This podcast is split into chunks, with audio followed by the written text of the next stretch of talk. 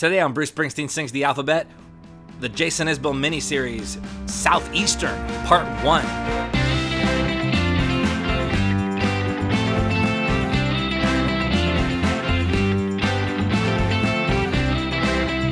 Hey everybody, you're listening to Bruce Springsteen Sings the Alphabet. This is the podcast where we used to talk about every Bruce Springsteen song one by one in alphabetical order, and we'll, we will one day again.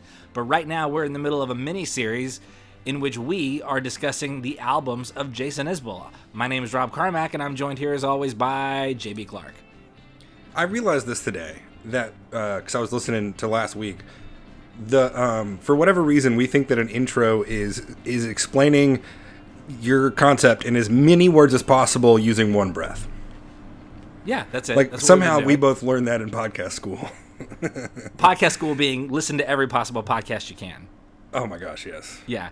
Um, but yeah, that's so. I mean, and the concept of our podcast is getting more and more difficult to do in one breath because it started out. the, the the original premise is very simple. Every Bruce Springsteen song alphabetically one by one. Then it became. What that's what we used to do. That explains the title of the podcast. But then we were doing the albums, and now we're not even talking about Bruce Springsteen anymore. We just kept the title because it would confuse our listeners if we just changed the title of the entire podcast. So, um, so we chose to confuse strangers and not our regular listeners, Right, which right. is fine. Which is totally fine. Yeah. And yeah, now by the time we're recording the um, the new patron bonus series, which is the top 500, our 10 by 10, 2 by 2 exploration of the top 500 albums of all time as defined by Rolling Stone in their most recent version of that list. And so we like, you you know, Bruce Springsteen sings the alphabet, except not that anymore. Jason Isbell, but not this. This is the bonus episode. This is the rules. These are the. Yeah. These are the parameters that we've set. These are the people involved. This is the Here's the, what you can expect. You're gonna get a little bit of this. You're gonna get a little bit of that. The fish is pretty fresh. We put some tarragon on it. You're gonna love it. You're gonna love it. If you don't, send it back. Yeah, that's us. That's that's us in in, in podcast form. Exactly. Yeah, I watched Top Chef season two today. That's what. I well, like the last Top Chef. episode. Oh, dude, tomorrow, new season. Is that right? Yeah, Did they shoot one during pandemic? they did. First episode, they're gonna feed um, frontline workers in Portland. Very exciting. Okay, I'm Very glad to know that. exciting. By the time this ep- episode airs, that'll that will have happened already. Yeah, All right. cannot wait. Well, hey, while we're here, JB, why don't we talk about Jason Isbell's seminal masterpiece, Southeastern? I almost want to know what Gail Simmons thinks about it now. I mean, Gail Simmons has impeccable taste, so I'm gonna say she loves it. She does have impeccable taste. That's, I mean, I Um, assume I've actually never tasted the same food that she's judged. I but, know. um, but I assume, you know, that I, I, how could she be wrong? She and Tom Colicchio and Padma, like they're all, mm-hmm. you know, they're all right all the time. That's right. Oh. Anyway, Yeah. but so we're, anyway, we're, we're, we're talking about Southeastern today, not yeah, Top we're all Chef. talking about Southeastern. So, uh, so Southeastern is Jason Isbell's fourth album, not including his his work with the almost not including his work with the drive-by truckers. I don't know why that was difficult for me to say just now. So this album came out. It was released June 11, 2013, and on that Rolling Stone magazine list that you mentioned earlier, JB, it is ranked at number 458 out of 500 on in the list of top 500 albums of all time. So this album is highly regarded. Yeah, I think it's a climber too. Like on the next list, I think this one's going to be in the 300s. I think that's right. Yeah, I mean, it wasn't even obviously it wasn't even on the original list because the the previous list was released in 2012, which is a year before this album even existed. So yeah, the, its first time being even eligible, it makes it to 458. So I, I'd like to think that you're right. I'd like to think that there's there's room to grow here. Yeah, and it is it is aged well. It has aged well. I was as I was listening to it earlier today, I was thinking like, how is it possible that this album is every bit as good as Ugh. I think it is? It, it- every time I listen to it, I'm, I'm this album right. is barrel aged, ugh, in old red wine casks. You know. Yeah. Mm. So here's what we're gonna do. We're gonna slow things down a little bit. What we've done so hmm. far is we've we've moved pretty quickly. We've done like a half an album per episode, but what we're gonna do here is we're gonna break this up into thirds, and we're gonna really dig in on each of these songs um, because this this album really deserves that much attention. We're gonna not quite give it the full alphabetical Springsteen treatment, but we're gonna come pretty close. We're gonna read the lyrics. We're gonna talk about each song. We're gonna talk about the cohesive themes, and uh, we're gonna get very intimate with this song or this this this whole album. JB, That's I- right. I, I would say. So um, a little bit up front, just to get some basic facts out of the way. The personnel here. This is Jason's first album produced by the great Dave Cobb, who continues to produce his albums to this day. and has since this album and, and even before but like since this album has produced some just like statement records He's become kind of the go-to. I think this album really put him on the map because he has become kind of the go-to guy in Nashville. if you're serious about country but you're not serious about coun- like nashville right now then like dave cobb you probably know dave cobb Uh, yeah, he's uh he he's he has produced some truly great albums. He produces Brandi Carlile's albums. Um, I'm trying. I think I think he's done some, some of uh, Chris Stapleton's albums. Um, Right. He's he's sort of become like a almost a go to guy. Like you. In fact, I remember in in his concert when in Jason's concert to debut his new album Reunions this year, he he said this album was produced by Dave Cobb, and then he said, "Great job, Dave Cobb," as if this is a thing that they Great say all job, the Dave time. Cobb. I Great job, Dave that. Cobb. Yeah. uh they do say that all the time Yeah. So uh, um dude i yeah if you have if you've put out a country record that has received like absolutely global acclaim and been snubbed by the cmas dave cobb probably had something to do with it. Dave it Cobb ushered you to that threshold. yeah Um, so uh, the the personnel here, you've got Jason, obviously Jason Isbell on guitar and vocals. Uh, this is not a 400 unit album, so the the personnel is a little bit different. The bass here is not Jimbo Hart, JB. Brian Allen plays the bass on the. does this a good job Yeah, so this is. I, I don't know how Jimbo must have felt with not being included on this, but I'm sure it hurt his feelings a great deal because he's Jason's Man, guy. Jimbo's like a real like water off a duck's back kind of guy. I don't think that's right. I think he has very sensitive feelings, and I think they were hurt deeply. I mean, he's a sensitive dude, but like he's he's an understanding guy too. I think there there's an entire dream journal dedicated to Jimbo's being left off of this album. You're right. You're right. Actually, I, I know nothing. I know nothing about Jimbo Hart. Uh, so anyway, but the bra- the bass guitar here is uh, played by Brian Allen. Drums are by Chad Gamble, who is currently in the 400 unit. Keys and Mellotron also by Derry DeBorja, also currently in the 400 unit. Um, and then percussion also by Dave Cobb. Great job, Dave Cobb. Great job, So- Dave Cobb. Uh, so that's that's your that's your kind of your core personnel here, and then you've got some some guests on some of the the songs, and we'll talk about that as we go forward. Um, let's see here. I think that's pretty much it as far as like key personnel goes. Any any basic facts we need to to get out of the way before? Oh, I will say, uh, th- this album was completed two days before Jason's wedding to Amanda Shires. So the album uh, was finished. They got married, and, then the album Not was long after he got a not long after he got out of rehab. Yeah, well, and that's going to become uh, like a key. Like the the theme of this album is Jason's journey to sobriety, and and his Yeah. new and basically his his newfound humanity out of that. And Amanda was kind of a, a key player in that. And uh, I mean, just initial thoughts right out of the gate. I think we've already sort of gushed over this, but this album is a masterpiece. And uh, and like lots of people, this was my first exposure to Jason Isbell. I, I was not familiar with his work up uh, until this album. This this is my first entry into his his work, and I've been a fan ever since. Obviously, so yeah, me too. is, is this is where you were first introduced to, to his to his work? I'd been. I mean, this is the first time I ever took any of it seriously. Yeah. You know what I'd heard of, you know, like truckers and stuff. You know, I just I wasn't a fan yet. Yeah. So Th- this album for, for Bruce Springsteen fans, this album is Jason Isbell's Born to Run. This is the album that, that really put him on the map. It, it it got him a lot of acclaim, it got him a lot of recognition, and it got him a whole lot of new fans. But it was also was kind of his Nebraska. Well, yeah, it, structurally, it is it, it is a lot sim- more similar to Nebraska. It's more stripped down than Born to Run is, and so I, I like. I mean, if, if you're if you're looking like structurally, then Nashville sound is more more the Born to Run, and, but it's just in order of like career importance. This is the Born to Run, but in order like sonically, this is more the Nebraska. Yeah. You're right. Um. Anyway, Well, well, you're right, and you're right too. oh, thank you. We can both be right. We can. I love Wow. What a world.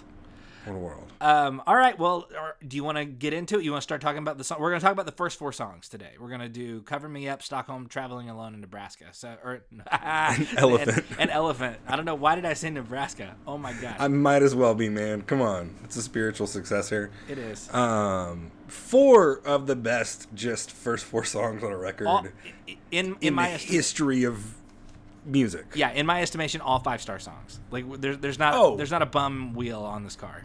No, maybe a f- there's like maybe a four or more four star song on the record. Yeah, but these these four songs. This is a top notch. Like if, if you're if you're like, th- and this is why this album is so good because like you started out and you're like, I'll listen until it stops getting my attention, and then you get all the way through the fourth, fifth, sixth, seventh, eighth track, and you're like, I'm still here. Like there, there's not there there's no reason to stop listening to this album. You know what we should have done with this whole thing with the ratings? It should have we should have taken the like stuck with our serious like let's talk about these songs section, but when we get to the ratings, we just take our cues from the re, we rate dogs Twitter account, and just like uh, yeah, man, I would give it a 14 out of six, definitely. yeah, Yeah, I mean I'm fine with that. I give it that's the 88 out of seven. here. I can't I can't objectively judge these songs. You know what I mean? Like I've played Cover Me Up on my guitar and sing it like just full throated front to back 236 times. You Let- know like yes. it's yeah. Well, let, let's get into it then. Let's talk about these songs. So, track one, side one, first first song on the album, "Cover Me Up." A heart on the run keeps a hand on the gun. You can't trust anyone. I was so sure what I needed was more. Tried to shoot out the sun. Days when we raced, we flew off the page. Such damage was done. But I made Talk to me, JB. What do you, what do you love about this song? Well, I first of all, I just found out very recently that a much more famous uh, country musician recorded it, and it was probably much more successful. Uh, Morgan Wallen, who recently got canceled in a way that sold more records than he did before. That's so sad. That- um, it's yeah, it's whatever, man. Just like just you know, It's country buy music. records or whatever that you like, and support people who are kind and don't sorry. Don't support sometimes. don't support people who use racial slurs, and especially not that racial slur. Yeah, and if you use a racial slur, like take a class and talk to somebody and say sorry. It's it's not that hard. Like But yeah, anyway, so Morgan Wallen covered this song, and um, J- Jason, being the awesome Jason Isbell that he is, decided to take all the royalties, which I'm sure were not insubstantial, and dedicate all the royalties to the NAACP. Oh yeah, I bet the royalties he got from Morgan are pretty comparable to the royalties he got, like the hundred percent that he got for himself. You know what I mean? Not it's not hundred. There's recording credits and stuff. Yeah, probably probably the, the only comparable amount of royalties he's gotten is from the Stars Born trailer. right. You know what I mean? Like that. Yeah. That's that's probably gonna be what puts their kid through college is that trailer in that movie. Um, but Yeah. but yeah, I'm sure the Morgan Wallen uh, royalties were not were not a small sum of money, and Jason was like, it it is unacceptable what this guy was caught. What, what he was caught on tape, right? Like saying Yeah. this word, and and it was sort of like n- known industry wide that he's a frequent user of this word. And Jason was like, I'm gonna do- donate all of the proceeds to like any anything that comes in from Morgan's recording of this. I'm gonna donate it to the NAACP. So there you go. So Um, I'll, I'll, I'll, oh, go ahead. well, I was gonna say all that to say. hi- His version is beautiful. Jason's version. Yeah, and one of my favorite of one of my favorite songs of all time. Well, is I mean that's the question here is is this Jason Isbell's signature song? Like if, if you had to if you had to boil it down to one song that Jason Isbell had just sort of like become known for, is this it? April would call it like "Cover Me Up" or "Elephant," or, or maybe one of one of his newer ones. Yeah. I think it might be "Cover Me Up." I I, th- I think this may be like the Jason Isbell song. All right, so on Spotify, um, if it takes a lifetime, has 15 million plays. Okay. That's the second most. Cover Me Up has 42 million. So it's like beyond More than double his next. It's it is it is more than the next three. It is as many as the next three. wow. So uh, if if Spotify is, is any judge, then then yeah, this this definitely is his signature song. I'm sure that uh, the one from that we were just talking about, Mm-hmm. uh, maybe some let the old old ways die. I'm sure that that one's got way more. Well, that but he didn't record that one though, so like that's that, that's Oh, the okay. difference. You know what I mean? Like yeah, that that is not that is the song is not known as a Jason Isbell song. What we're talking about is like what- Bradley Cooper song. that- yeah, what was the guy's name? Uh, I, don't know. It was awesome. It was it was definitely a, a fictional country musician's name, but I can't remember. Yeah. Oh, we have to know this. Oh, it was What Morgan of Wallen. No, it wasn't. No, it wasn't. What was the name of the movie? A Star is Born. A Star is Born. You gonna look it up? Uh, yes. I was I'm gonna say look it up. maybe I can remember it before you get there, but there's no way I can. I saw that movie. do it. time. Remember it. Remember it. I saw it twice in one night. Good, good on you, man. And you still can't remember it. Uh, Jackson, yes. Maine. Jackson, Maine. I just remembered it. It came right back to me just when I was like, no, I'm never gonna remember it, and it just hit me. It was Jackson, Maine. Jackson, Maine. Yeah, that's a made up name. Jackson, Maine. Anyway, that's a that's a Bruce Springsteen song. yeah. Jackson, Maine. Yeah. Oh, that that's a that's a good Jesse Jackson uh, spinoff. Jackson, Maine. Jackson, Maine. He needs to do a minute by minute rewatch of A Star Is Born and call it the Jackson, Maine. Or The Jackson like Maine his top ten. His top ten, if anything, could be like the Jackson Maine. Yeah, that's good. All right, so way, way better than a minute by minute rewatch. What is the podcast that does that? There's several. There's one called Star Wars Minute. There's uh, there's one called Goodfellas Minute. Uh, Goodfellas Minute's the only one that I've listened to, but and it's totally worth it. If, you- if I'm you like super Goodfellas, glad that there is space for these people, these communities on the internet. Like So- I'm studying that in my media, uh, like a digital media course right now, and I'm super glad that this exists. But also, it's intense. is it really that much more tedious than every single Bruce Springsteen song alphabetically one by one though? Um, No. I guess not. Glass houses, my friend. Glass houses. I'm just saying, at least we're looking at more than one minute long clips that Yeah, were at least intended to be consumed as whole pieces. Yeah. Sometimes we're looking at four minute long saxophone solos. Yeah. Um, anyway, so Cover Me Up won Song of the Year at the 2014 Americana Music Awards. And this song, Yeah. this song is a, it's a love song to the woman who helped him get sober, aka Amanda Shires, who is now his wife. So it's it's a love song, but it's also it's a very vulnerable love song. It's a um you know like like a I was gonna I was I was I was on a on a very dark path and you kind of got me off that path kind of kind of love song. Yeah. It's a great song. I gotta say that this this is the first time that he's so we've talked about these glimpses. Yeah. And like even Decoration Day, that's a lot of words, right? yeah.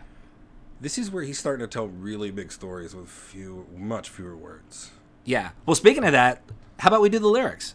Let's do it. All right, I'm gonna I'll go through them here. Stop me if, if anything interesting stands out to you. But so uh, says a heart on the run keeps a hand on the gun. You can't trust anyone. I was, which by the way, he, we, we've talked before about how he's great at an opening line. A heart on the run keeps a hand on the gun. You can't trust anyone. Dang. Yeah. I was so sure what I needed was more try was more tried to. Sh- uh, I'm sorry. I was so sure what I needed was more tried to shoot out the sun. Days when we raged, we flew off the page. Such damage was done, but I made it through because somebody knew I was meant for someone. So there's this, um, yeah, like the, the the sense that like he was he was on a on a dark path. Then it says, "Girl, leave your boots by the bed. We ain't leaving this room till somebody till someone needs medical help or the magnolias bloom. It's cold in this house, and I ain't going out to chop wood. So cover me up, and know you're enough to use me for good." So it's it's about her sort of like repurposing his his energy and his time and his his attention to something that's more life giving and something that, that that fills him up and doesn't just keep. Which is interesting. This is a major contrast from a lot of the stuff that Jason's written up to this point, right? Because a lot of the stuff Yeah. that he's written is about being like you, the the phrase you've used is like um, being a road dog and being being somebody who's out touring and like just constantly out on the road, just like hitting the next tour stop. And um, I know, yeah, Sorry, I thought we had to stop recording for a second. no, we don't. Be, being somebody who who lives their life on the road and, and is On the road. road, yeah, And is constantly dogging on people. A road dog. road, like on the road, on like traveling Like Kerouac. in a band. So, In ta- a talking- van. Yes. So, and, and talking about how that that continues to sort of like empty him out, like and the the whole like the, this is the last song I will write. Like that's the whole thing. Is like writing songs is actually this destruct. Like it's a thing I'm good at, but it's also kind of like killing me and like destroying all my relationships. And so this song mm. is like a it's it's almost like a direct response against over and against these other songs as if to say like oh i've actually found this thing that does give me life and it turns out that writing songs wasn't the thing that was killing me it was the booze and the pills you know And, but you know what I love about this song is so many times the redemption song is just like so happy, you know, like it's dawn, like it's Yeah. a new day, and like this is still exhausted, Yeah, even though this is one of the most hopeful songs I've ever heard. yeah, it is. It, it, it is both exhausted and it's hopeful, and it's the opening track. It's how he. It's Yeah. how of all the songs he could have chosen to start this album. It's this one, and I think He's that- like he grabs you by the collar and goes, "We're about to get into some shit." Yeah. Well, and, he- and he's saying this is what the album's about. The album is about Yeah. my recovery. It's about it's about how I was rescued and redeemed in ways that I didn't really think were possible. Um, And if it's cold in this house and I ain't going out to chop wood, ain't the most Jason Isbell lyric that's ever been written. I don't know what it is. oh, it's so good. Yeah, and and Or put your faith to the test when I tore off your dress. well, and that's the thing too. There's an intimacy. to Oh, did we song. do the next verse?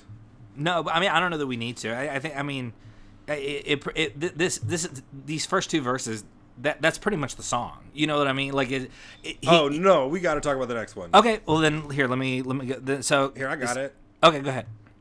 Um, so I put your faith to the test when I tore off your dress in Richmond all high, but I sobered up. I swore off that stuff forever this time. Which at that point in every concert, every person who's hammered drunk cheers. Yeah, it's like it's like everybody's so with him hard. when he says, "I swore off that stuff forever this time." Yeah, everybody, everybody, every every time I've ever seen him. Th- this is when everybody's like, yeah, like everybody's like, good on you. Even like, like you said, even the drunkest guy in the room is like, man, I'm so glad you got sober. you know what I mean? Oh man, which is always such a weird moment. Like it feels beautiful and weird at the same time. Yeah. Um. Anyway, so I sobered up. I swore off this stuff forever this time. And the old lovers sang, "I thought it'd be me who helped him get home, but home was a dream, one I'd never seen till you came along." Such a great lyric. So, girl, hang your dress up to dry. We ain't leaving this room till Percy Priest breaks open wide and the river runs through and carries this house on the stones like a piece of driftwood. Cover me up. I know you're enough to use me for good. And then Um. and then it goes back into "Girl, leave your boots by the bed." Yeah. Um, this, And the is- Percy Priest is a dam. It might be a TVA dam. I don't know. I don't think it is. let's say it is just for the sake of continuity. Let's say it's the TVA. Okay. Um, the song is so intimate. It's it's like he's inviting us. I feel like we are witnessing a scene that is none of our business. You know what I mean? It- it- Well, have you ever been with someone you really loved, like a best friend or a spouse or something like that, where you're you you both just cannot get through to each other, and one of you just is like, "All right, close the doors."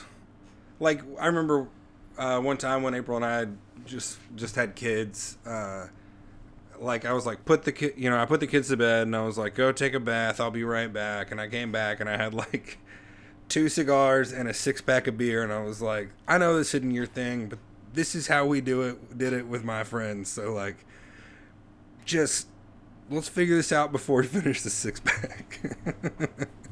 and it was kind of this. I mean, it was not the same situation because here they're like, hey, let's quit drinking before we leave this cabin or whatever. Um, but you know what I mean? It's like that. Whenever you love someone so much that you're willing to just like commit yourself to two hours of absolute terrible whatever to figure it out. Well, and it's I mean that that's sort of the the idea. It, it's it's this intimacy. It, it's there together in this, Yeah. and they are they are connecting in a way that is is so special and so so rare and and he's writing the song about it and even even the tone of the, the song feels so I, I I'm it, I don't know is that I don't I want to say fragile but that's not the right word for it. it it feels it feels so tentative you know what I mean but it's so good and it's so special and it's so raw and he wrote Yeah. this and that this is his seminal song like the the song where he really just like spills his guts and lets us in on what what must have been a truly emotional event in his life that he lets everybody in on that you know like and I love that the the slide guitar is playing like the you know whenever you realize you're not mad, you're hurt. yeah That's what the slide guitar's doing. Hmm. It's you know what I mean. It's so passionate, but it keeps it keeps retreating. Um, yeah I don't know this song. If I think about it for too long, I, I cry every time. Like It's so good. Boo hoo. It is a it is a perfect folk song it, it is And if- or, yeah Yeah. If April's trying to, if April can't sleep or she's really worried about something, she asked me to play either this or Elephant for whatever terrible reason. god I'm usually like, no, I'm not playing Elephant for you. But every now and then she'll be like, just play the F word song so I can go to sleep. And I'm like, Play the F word song. Um, Well, man yeah we'll get to elephant for sure but yeah, I play the song at least once a week to get her to calm down and go to sleep.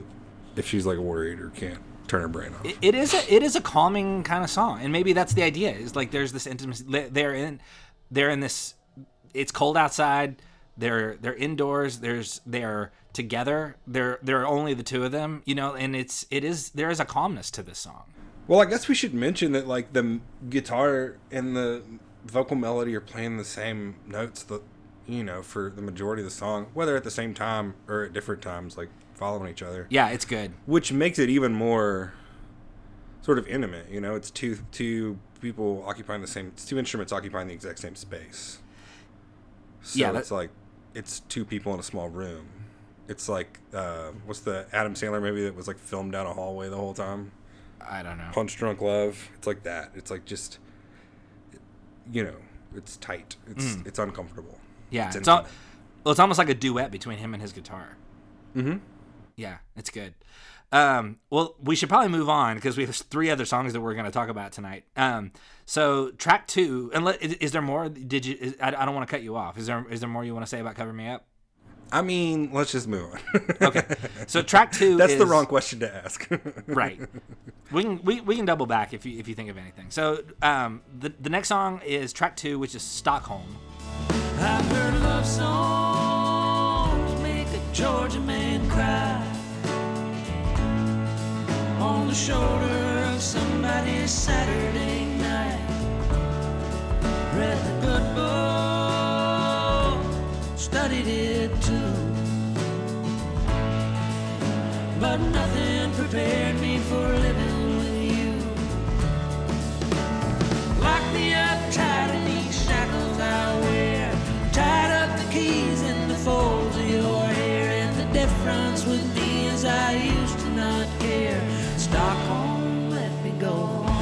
So th- this is a much more th- this is a much more traditional track one, right? Like this this is a more of a rocker. It's got it's got the bigger like band type structure to it. It's got a, a pretty awesome chorus, you know. yeah, it's such a good tight pop song. I mean, it's three. It's less than three minutes long. Yeah, Like this is the song written by a guy who is in the lineage of the great Muscle Shoals producers of the '60s. You know what I mean? Like this is this is him almost being like, check it out, yeah, check. You know, this is another box checker, except it's also like just a bona fide incredible song. It and this goes back to what we were saying, like telling whole stories in, in fewer words. This is a short song with few lyrics. it's. I was gonna say it clocks in at like two minutes and fifty seconds, right? Yeah, two fifty two. Yeah, it's ve- like relatively pretty short. Yeah, and the harmonies are just like so good. Who's who's doing the singing?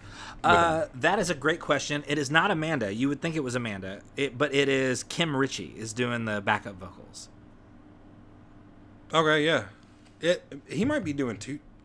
He might No, be doubling. You think he's doubling? I can't tell if he's doubling or not. It's just like good. You know what I mean? It almost kind of has some of those like country blood harmony feelings. Yeah. Well, let's. Yeah. Do you want? Do you want to get into the lyrics? Let's do it. All right. So uh, he starts out. He says, "I've heard love songs make a Georgia man cry on the shoulder of somebody's Saturday night.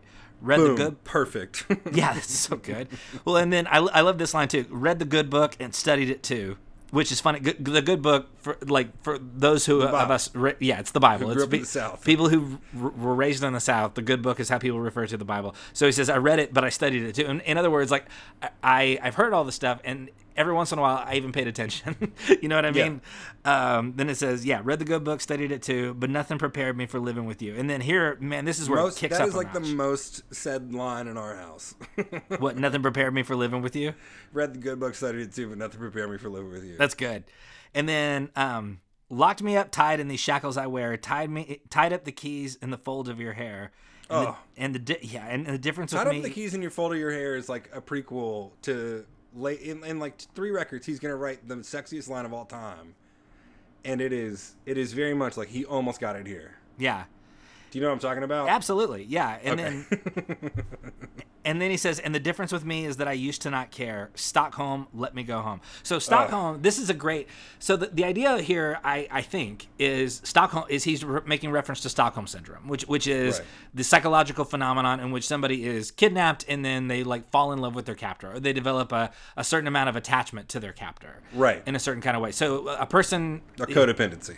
yeah and and it's, it's this it's this interesting sort of thing where a person who is probably thought to intend to do your harm becomes someone that you feel like you can't live without and Right. Well, if if you kidnap someone, this is, I mean, not as a lesson by any means, but like if you kidnap someone that's terrible and they hate you, and then you bring them food every day so they can live, like they rely on you. So at some point, like there are brainwashing techniques yeah, that- at some point you're very much like um, taking two of the rawest sort of emotions and and and blending them, fear and survival. so here's the question his captor is it a is it another person or is it his addiction Oh, I think that he is realizing. I think this is like a backward song, right?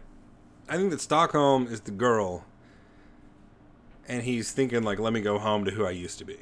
See, I think I I I, th- I don't think it's the girl. I, I, and, and maybe I mean that's the thing about art. We can both be right, but I I think Stockholm. I think he's using the image of a girl as a metaphor for how he felt about his addiction. Oh yeah, because there's that line, and the difference with me is I've fallen in love. Says Yeah. Stockholm, "Let me go home."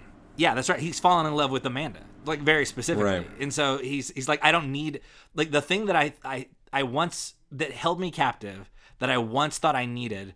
I've now realized there's something better, and I don't need it anymore. I I've become freed from this this like self-imposed prison that I've Once a wise myself in. To the ways of the world, now I've traded those lessons for the faith of a girl.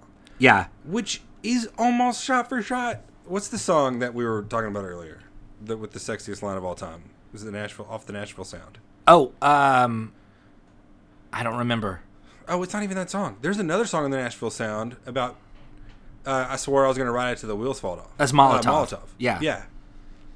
And this, like, that's what that lyric is. Once a wise man of the ways of the world, now I've traded those lessons for the love of the faith of a girl. Yeah, I love it to say love of a girl, the faith of a girl. The faith of a girl, Because yeah. their story is that they loved each other, but she wasn't about to get involved yeah, in that mess.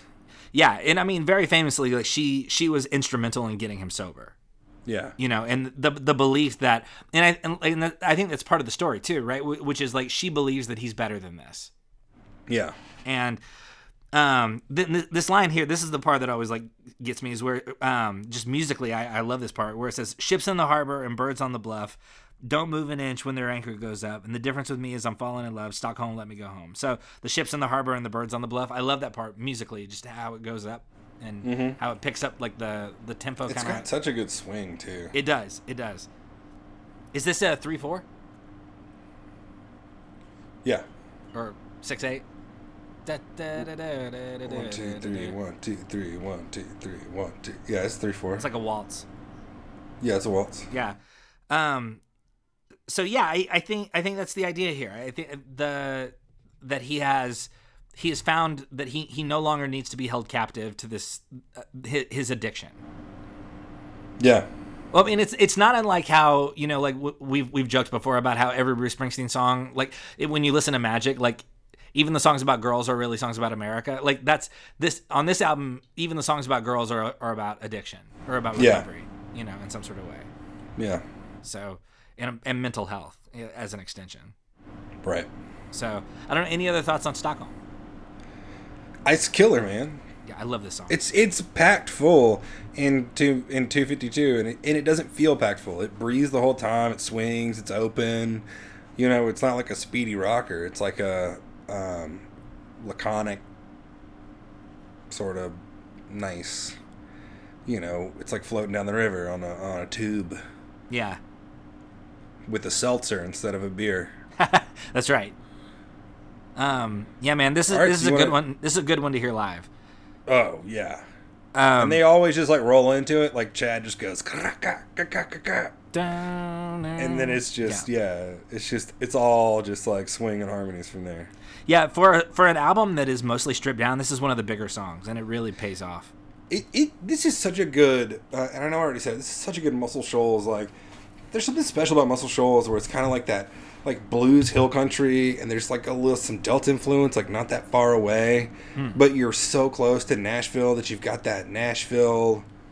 In, Sound. like country influence, yeah, that Nashville sound. That Nashville sound, yeah, and but you're in the hills, and so there's very much like hill country blues, which is like really drony, and sort of like brings in like some sort of like Native American influences. And you have those Delta blues, which are, are structured in these grooves and these you know great swings, and then you've got, um, and, and so it's this like you know Florence Muscle Shoals. There's just like this beautiful soul in their music that is just this blending of of um, race tunes at the you know like when it really came together in the 60s and i think this is a really good version of that you Yeah. know? It's like this is country mu- uh, i forget who it was. I there was a uh, comedian he was talking about uh, he was like you ever see riverdance it's almost like white people almost got it. It's like yeah and i moved the top part too. And like this is so this is like uh country's kind of like that you know it's like hmm. almost soulful right it's like almost bluesy yeah. But Well, it's- it, it steals a lot from the blues. Right, it does. It definitely does. The you know the bottom half particularly. Yeah, right. So, for sure.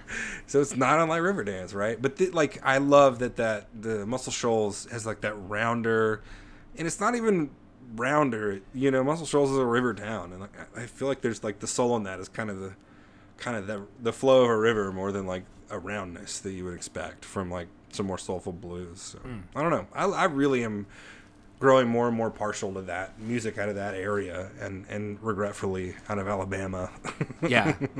the more I listen to it. I, I mean like I'm a big big nor- like Northwest Alabama music guy now. Well, then But yeah, Stockholm's like a calling card for that. I mean, it's it, it, it's such a good song. I, I love. I mean, if uh, it's, it's and it's so different from Cover Me Up. Also, you know what I mean? Like Cover Me Yeah. Up is so small and light, and then this one is it, it's got a full band to it, and then then so basically by the time you've gotten through track two, it's like well this this album can be anything now. You know what I mean? Right. And well, then, and then it, it the next two songs do the same thing. Is they somehow they all feel musically similar enough to be together, but they're all their own sort of little thing. yeah, it's not You know, cover me up is like that longing acoustic guitar with the slide in the back. Stockholm's that really great, soulful, like Muscle Shoals sound. Traveling Alone's like this acoustic violin, you know, like really straightforward country song. Well, let's get into it. Let's talk about tra- track three is Traveling Alone. Mountains rough this time of year. Close the highway down. They don't warn the town. I've been fighting second gear. 15 miles or so. Trying to beat the angry snow. Yeah, and oh man, I love the way it starts off. Uh, Yeah, you got Just- okay. t- well, yeah, the, the the the violin's so sort of sad, you know. Yeah, and the fiddle here, the fiddle and the background vocals here are Amanda Shires. This is the one Yes. song on this album that Amanda Shires is on. and it's per- it's they're perfect. Yeah, it's great. Also, Yeah. uh, the the drums on this song are different. the The drummer on this song is Paul Griffith. This is like almost their kind of day. Like they play together, but this is like a great sort of debut for them as like a powerful music couple. Yeah, they're great. And and her, his instincts were right on the money when he decided to to include her on this track. Yeah. Well, do you want to just jump straight into the lyrics since it's so lyric driven? Yes, let's do, let's do it. You you go ahead. All right. So mountains rough this time of year, which is a great way to start this off, right? This Uh, is like what's yeah. Larry Brown I always say you want to get your characters into shit on page one. That's right. So like mountains rough this time of year. Close the highway down. They don't warn the town. And I've been fighting second gear for 15 miles or so. Trying to beat the angry snow. And the way that he every line feels like it could have a period at the end of it. But then you read the next line and it, it could also be a comma. You know what I mean? yeah. Like any two lines could be a sentence. Um, but they all are a sentence with the next one too Yeah. without it being necessarily a run on. So, uh, 15 miles or so, trying to beat the angry snow. And I know every town worth passing through. But what good does no one do with no one to show it to? And I've grown tired of traveling alone. Tired of traveling alone. Won't you ride with me? Won't you ride? Yeah. Won't you ride? So yeah, Um, it's so- it's about. I mean, again, it goes back to like one of the things he he spent a lot of time lamenting early on was his feeling of isolation in the middle of touring and writing songs and performing and recording. There was this sense of loneliness in there. Like he like the again like the last song I will write or um what's the one where he stumbles out of the bar? Cigarettes and wine. You know like there's all these songs about loneliness and like kind of like ha- like again like tr- literally traveling alone on on whatever journey he's on. And here in this song he's saying i'm tired of it. And what what does he include in this song? He includes his future wife and her fiddle and her background vocals you know i mean this, this is if you're a bruce springsteen fan this is tougher than the rest you know what i mean this, Yeah. that that this is this is when patty joins him on stage And even like a really nice little fiddle solo that, that kind of dances in and out of his melody, yeah um, which is something that she's very good at doing. Oh, she's great. Like their like uh, their voices blend together so well. I'm I'm so glad that they work together and that they support each other uh, Yeah. on, on each other's albums because they they sound so good together. Uh, you so you want to keep going with some lyrics? Yeah, keep going. This is where you know you've been on the road too long.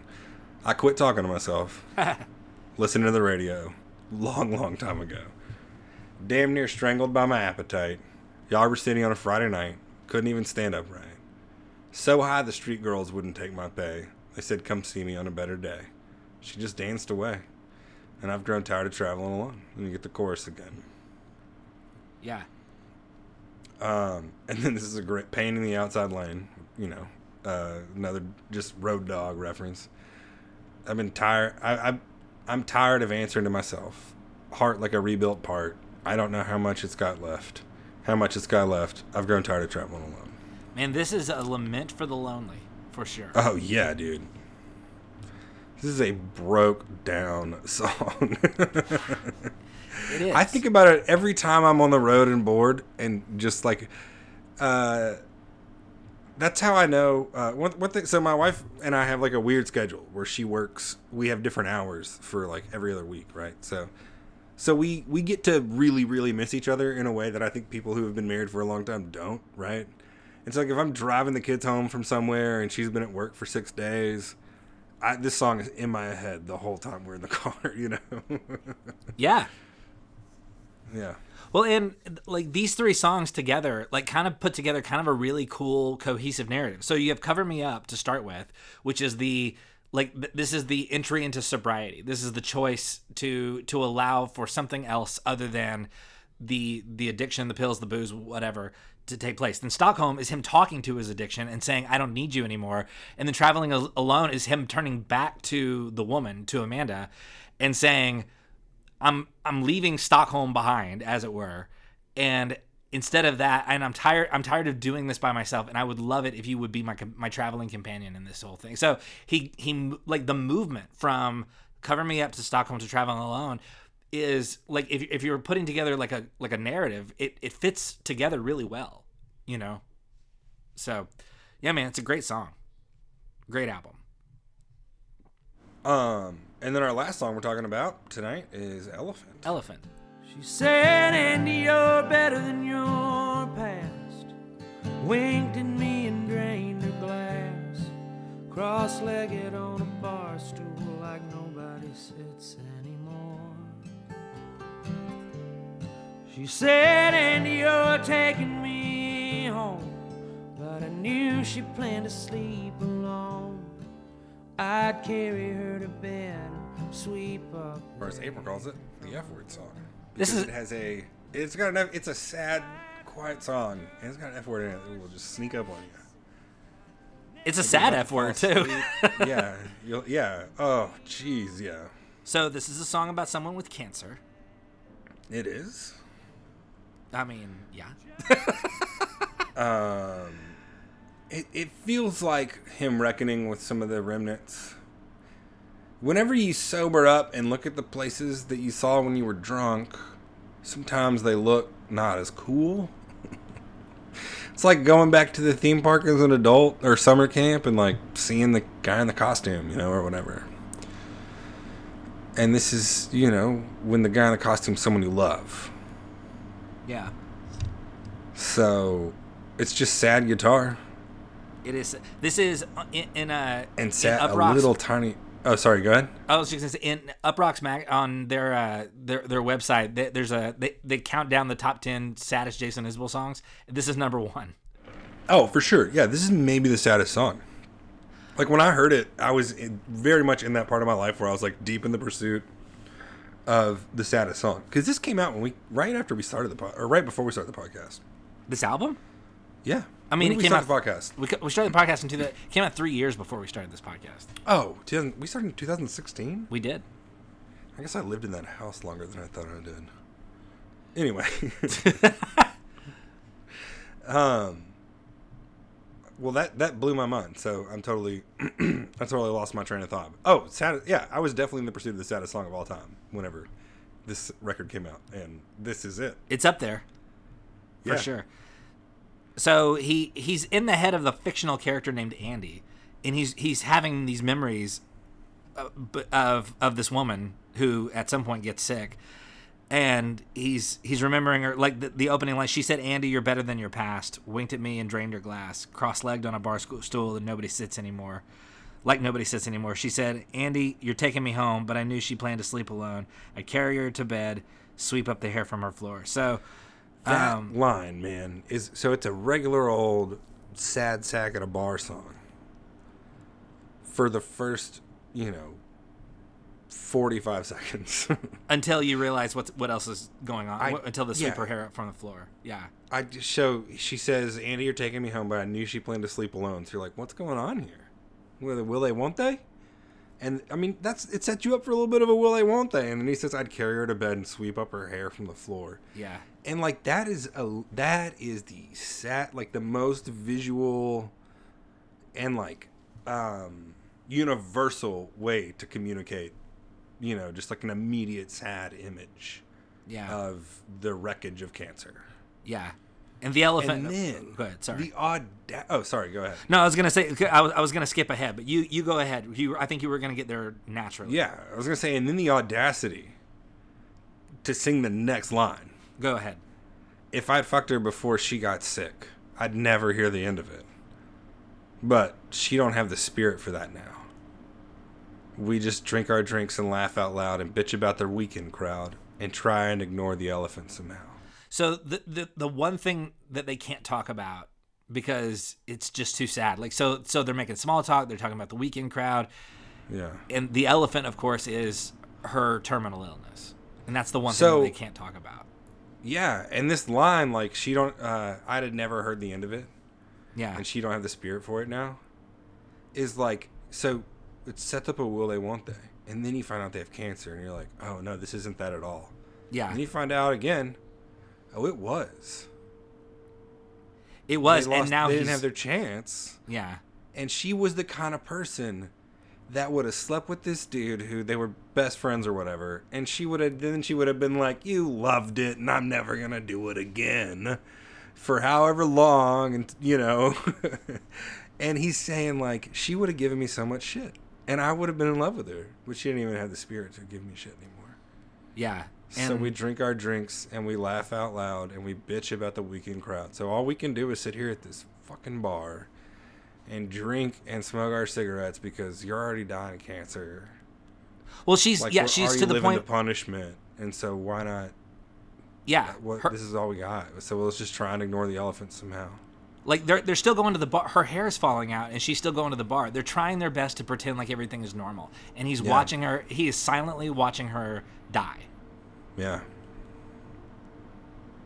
And it's like, what do you do at that point? You just try to ignore Do the elephant somehow. Yeah, do you ride it out?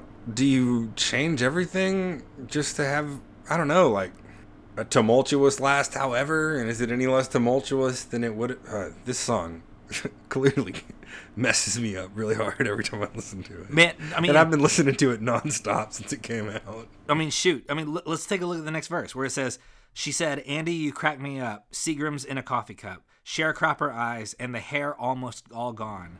dude seagram's in a coffee cup sharecropper eyes and her hair almost all gone is a is a painting of like this that is that is an archetype of like this southern woman that just i think everyone should know Well, the hair almost all gone is it's the yeah that's what i'm saying is like he paints this like look at look at this woman who's got the eyes of someone who's lived you know such a rich life and and and you know like there's so much hurt and experience and she's got seagrams in a coffee cup you know like is she hiding it or is she just not does she just not care at this point you know like there's, it's just like this uh and then her hair's almost all well, and sharecropper eyes that in, implies like exhaustion and sadness. Like there's, and then um, it says when she was drunk, she made cancer jokes, made up her own doctor's notes, Which is a surround.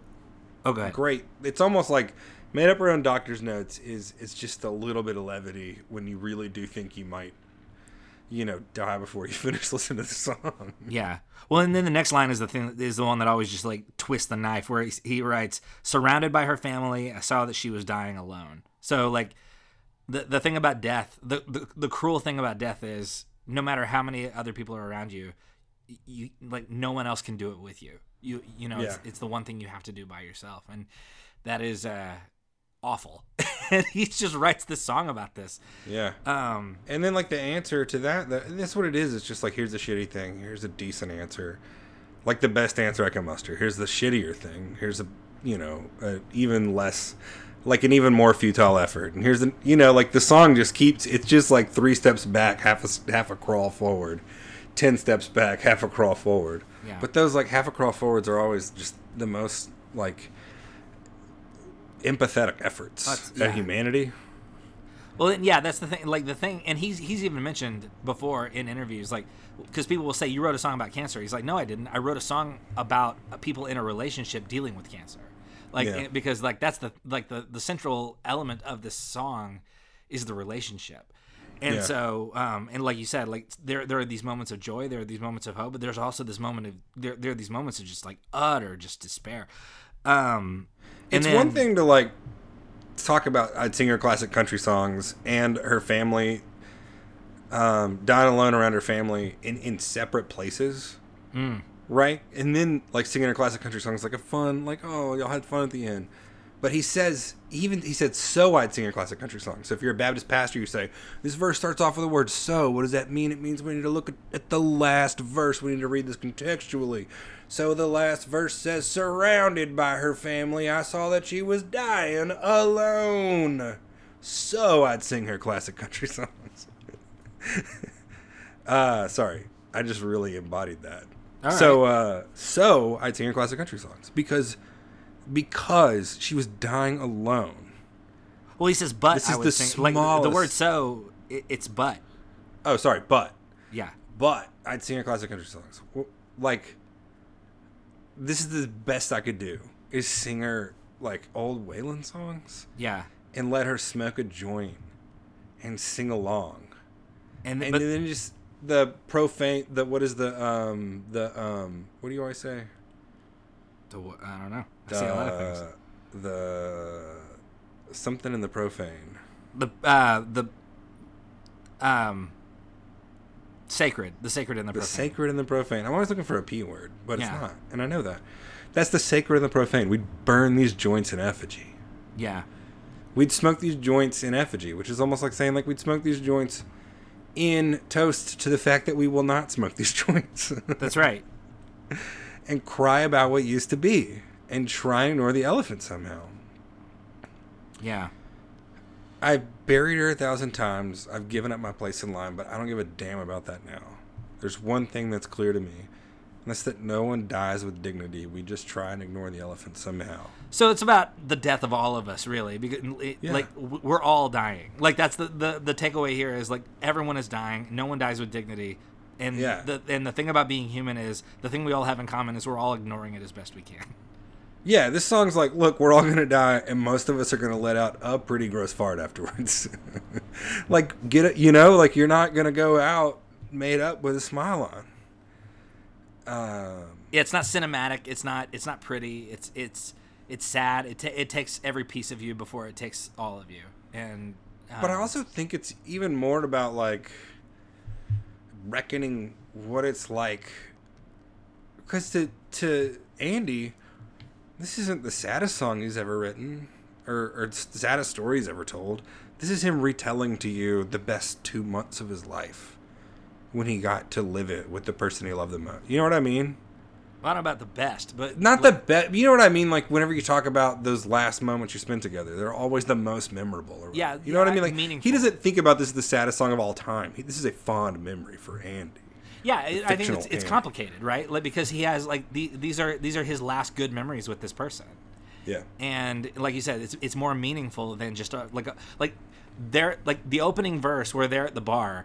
That memory is a more impactful, meaningful, long-lasting memory than a regular night at the bar because of who it was with and the in the context of Yeah. her hair is falling out right like all the detail the details are the thing that color which it, the thing the amazing thing is this is a completely fictional story you know what i mean like the, like andy is not jason there is no like he he he created this Yeah. as far as we know out of thin air and it feels like a true story that's Yeah, why this is that's why he's like bruce Bruce springsteen Springsteen- because he Well, this is the magic trick. This is the magic trick. yes He tells you a story about himself that he changes so that it's a lie, so that it's more like the story that you can relate to.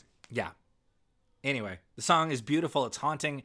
It is tragic, and it is one of the best songs ever written by any person ever. and it uses some really interesting chord shapes that are all open. Um, so it's not open, but like they're all just non-bar chords, so like just whatever that word is. Yeah. Not open tuning. I guess yeah, open chords. Um, yeah, it's a nice. Uh, if you haven't learned how to play it, learn how to play it, and then you'll be like, oh, this is a cool chord progression that I will keep in my pocket. Yeah. Oh man. All right. Well, so that is the first third of Southeastern, and we're gonna pick it up next time by talking about traveling alone, or not travel, by flying over water, which oh, I can't wait to talk about this song. Um, Yeah. Anyway, uh, final thoughts, JB, before we before we sign off and head on over to the bonus feed. Um, as well, yeah. I mean, as good as the rest of this record is, like we may have just talked about four of the best songs um, that have ever been paired in the first four songs on a record. Also, the four, maybe the four best songs on one of my favorite records of all time. I think so. Yeah, I, I, th- this album Yeah. has such a strong front half. You know, it, it's really, and I, I like every song on this album. There's not a bad song on this album, but the, the front. half Oh yeah, album this is a song so- that like has the has four of my favorite, you know, hundred songs in the first four that I'd never start over. You know what I mean? That I always listen to to the last damn word. Yeah. Yeah, man. Yeah. It's it, it, it is so front loaded with greatness. Um, it, it's hard it's hard to it, it's hard to imagine continuing to talk about this album without coming back to these songs. But you know, that's the nature. I was of, uh that's the nature. of Rap. Oh, sorry, sorry. No, that's it. cutting you off. So right after uh, this came out, I was working on. Uh, me and a buddy of mine were doing like a little woodworking project together, Mm-hmm. and I just put this on because I heard it was, it was a good record, and uh. You were right. I was. And so like two songs in, he walks into my house, and I, without saying anything, and he comes back out, and he's got two. Uh, two glasses with uh, just whiskey in them, and he's like, "This is gonna be a long fucking record, dude." Yeah, that's right. That, I mean, this is a, which is funny. This this album is about sobriety because it, it really does pair really well with like a like a It's a a, drink on a late record. night. Yeah, All sobriety records are great drinking records. it's, it's the sad irony of it. Yeah, it's true. Oh man. What's uh all my friends who are sober have the I guess it's like a, a maybe an AA line or something, but they're like that's the thing, man. If I could drink like everybody else, I'd do it every damn day. Yeah, man. All right. Well, if you are a patron, you can jump on over to our Patreon feed, and we're going to keep talking about uh, the Rolling Stone 500 list. We're gonna get into some guitar rock. Yes, we are. It's gonna be lit. It is. Um, and then we will probably, it is very probable, just going to go ahead and put it out there. Oh, I, I meant, meant to say at the top of the episode, we goofed on our last episode uh, when we were talking about, um, what, what what's the name of the, the song that was that turned out to be a cover? It was, um, Oh, oh, um. The the guy the guy on Twitter told us it hang was on, a, I it, it was a cover. I'll pull it up. I'll pull it up. We'll give him. We'll give him credit. I was gonna say yeah, you, we got to name the guy and we gotta we gotta say what, what the cover was. It's I, Is it David drawing Moore. what David Moore. Heart on a String. David Moore told us that Heart on a String is a cover. Are you are Um, you sure? I thought David Moore. I, I thought it was somebody. I thought it was the guy with the his last name starts with a T. Am I wrong? Oh. You're right. Sorry, David Moore sent me a message. I know what you're talking about. oh, did we we've get more than one person? Maybe. I'm looking. I'm looking. I'm looking. Uh, he's on Twitter. He's Mr. T. Mr. T. Yes, we've talked about him before. It's not the Mr. T. Uh, but yeah, apparently "Heart on a String" is a cover uh, by Candi Staton. Um, Yes. And uh, I did not know that. That that's a that is a basic fact that I should have known. So sorry about that, everybody. Um, so Martin. What? His name is Martin. Martin. Okay, Martin T. Yes. Mr. Martin T. All right, so thanks so much, Martin, uh, for for letting us know. Sorry about the basic fact error there. That was not our first one. It certainly won't be our last one. Um, I but- just think of uh, Martin as the handsome man with the stubble who has the two stars in his name. That's how I identify him on There you Twitter go. and in my head. yeah, You know what I'm talking about, right? yeah. I know exactly. I mean, I'm looking right at him. Yeah, I know exactly. what you're doing. Um, so Anyway, thanks for sending us that, and David also thanks. thanks for liking it, everybody who who also liked it. And like, yeah, they did get that wrong. Sorry about that, everybody. All right, so we'll be back in the feed not next week. Uh, probably we're gonna. There's a bit of on my end. There's a bit of a scheduling issue. So, uh, well, on your end, just because you you said there was one first. oh, okay, good. And we then weren't gonna record next week. No way. Okay, good to know. So then in two weeks we'll be back with uh, the the second third of Southeastern, or you can jump onto our Patreon feed and hear us talk a little bit more before we're done this week. And until then, I'm Rob. That's JB. and we're tired of podcasting alone.